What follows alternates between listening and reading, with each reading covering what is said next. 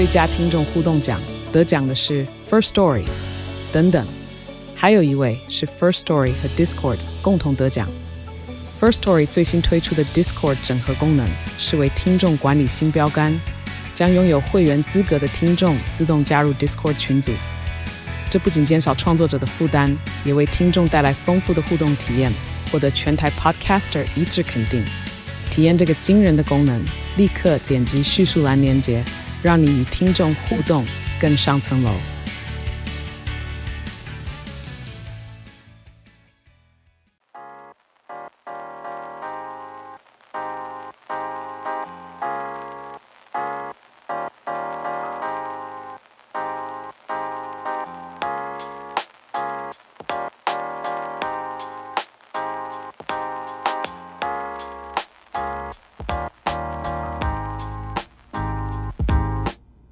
大家好，欢迎来到叉叉 Y 跟你看电影，让你看电影更跟。我是叉叉 Y，欢迎收听 H N 三六，这是一个日更的声音节目。我们将会用三百六十五天的篇幅，每天分享一则历史故事和一部影剧作品，带你了解历史上发生一些重要的事件哦。我们今天又非常开心邀请到的是麦嫂。大家好，我是麦嫂。好了，我们今天来聊聊的是在一九三八年的十一月九号这一天所发生的水晶之夜。那相信呢，二战迷们或是有在认真的研究纳粹德国历史的话，应该都对这件事情不陌生。这件事情呢，其实就是在一九三八年的十一月九号这天晚上了，纳粹党员们呢跟他们的所谓的党卫军就开始袭击犹太人的商店跟教堂。那他们就是用这些棍棒啦去砸毁了这些店铺哦。所以呢，这个。店铺就有这些碎玻璃嘛，所以这个碎玻璃在这个月光的照映之下，就仿佛是这种水晶在发光啊，所以才被称作是所谓的水晶之夜。那其实水晶之夜是我们中文的，后来就被发现说有点错译啊。就德文来说的话，应该算是碎玻璃之夜啊，碎玻璃之夜就是有点像是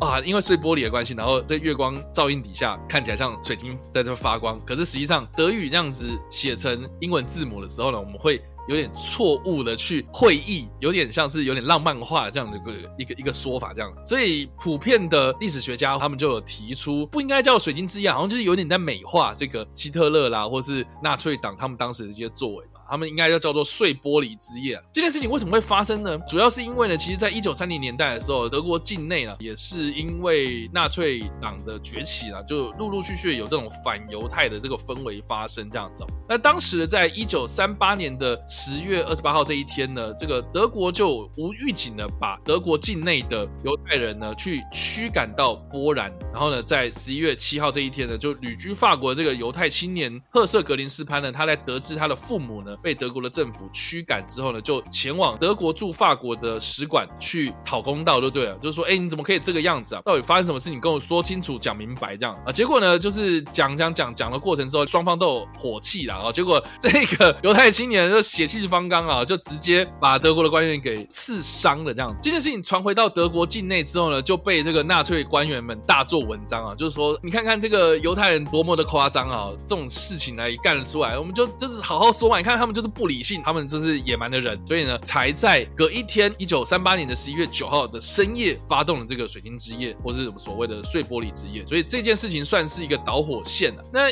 也因为水晶之夜或是碎玻璃之夜的发生呢，其实也被很多的历史学家认为说，这个算是一个德国历史的一个转捩点，也有被一些德国历史学家称作是所谓的命运之日。德国政府他们就曾经有提议过的说，哎，我们要把这个十一月九号这一天定为是国定假日。结果呢，也也遭受到很多这种团体的抗议啊，就是说这个水晶之夜啦、碎玻璃之夜啦，或是啤酒馆政变呐，想说哎，能不能把他们全部合在一起，变成是一个所谓的德国命运之日的这个纪念日哦？但是后来啦，这个德国政府也没有特别的把这件事情当做是一个国定假日来做看待。可是民间啦，或是德国人来说，对于这个十一月九号这一天、十一月八号这一天，其实对于德国人来讲啊，都是放在心里面的一个非常重要的一个日子，这样子。所以呢，哎，这件事情发生之后呢，其实很快啊，全世界就有很多这种反纳粹的声浪，就是陆陆续续的发生了。西方世界也对于这件事情呢，也提出了很多这种严厉的谴责，这样子哦。但是呢，这个反犹太或是这种对犹太人的这种迫害啊，就经过这件事情之后呢，其实就是反而力道又再更重了，这样子。所以这也是导致了后来的，比如说万国会议啊，最终解决方案啊等等这样子一个作为。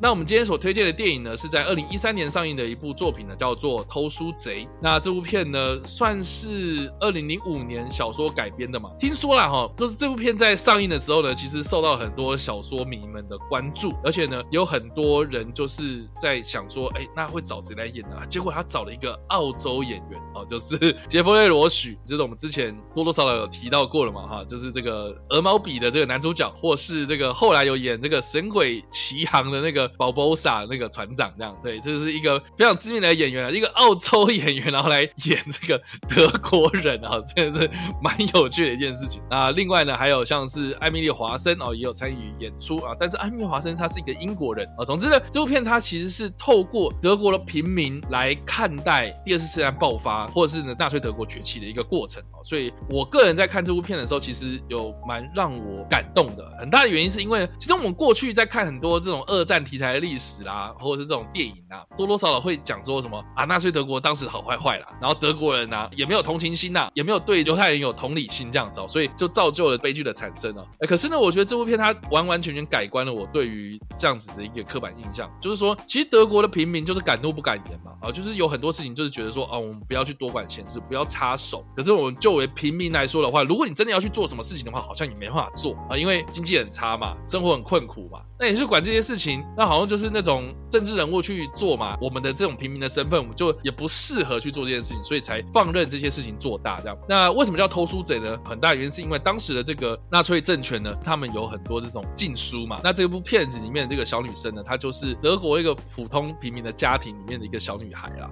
然后这个小女孩就很喜欢读书这样子。然后结果呢，在二战爆发期间，他们家就是收留了一个犹太人啊。啊，这个犹太青年呢，就教她怎么读书啊，然后跟她介绍。很多这种文学这样子，所以呢，为什么他要偷书啊？就是因为他当时偷偷读这些书啦。然后而且呢，当中其实也有还原的，像是比如说水晶之夜啊，啊，或是德国他们有集体焚书的一些比较疯狂的作为这样啊。所以这个其实我觉得蛮特别，就是说他从德国平民的视角，然后来看二战爆发前夕哦所发生的这些可能一步一步演变成这种失控局面的一个状态这样。当年电影在宣传的时候，真的还蛮轰动的，尤其是这个女主角真的。长得蛮可爱的，因为其实这女主角也是英国人啊，所以说里面其实没有一个德国演员哦，全部都是从英国，要不然就澳洲来的，很有意思哦。但我觉得就是那个故事情节非常的可怜啊，尤其是里面关键的那个空袭嘛，对不对？那个小男孩，那因为那小男孩就是非常崇拜杰西·欧文斯嘛，他不是说杰西·欧文斯在奥运场上，他竟然可以击败所有的白种人，有没有？所以他就非常向往他这样子，然后他也很会跑步，他又是这个女主角丽赛尔的青梅竹马，就还是不幸死于。空难哦，那一段我记得我在戏院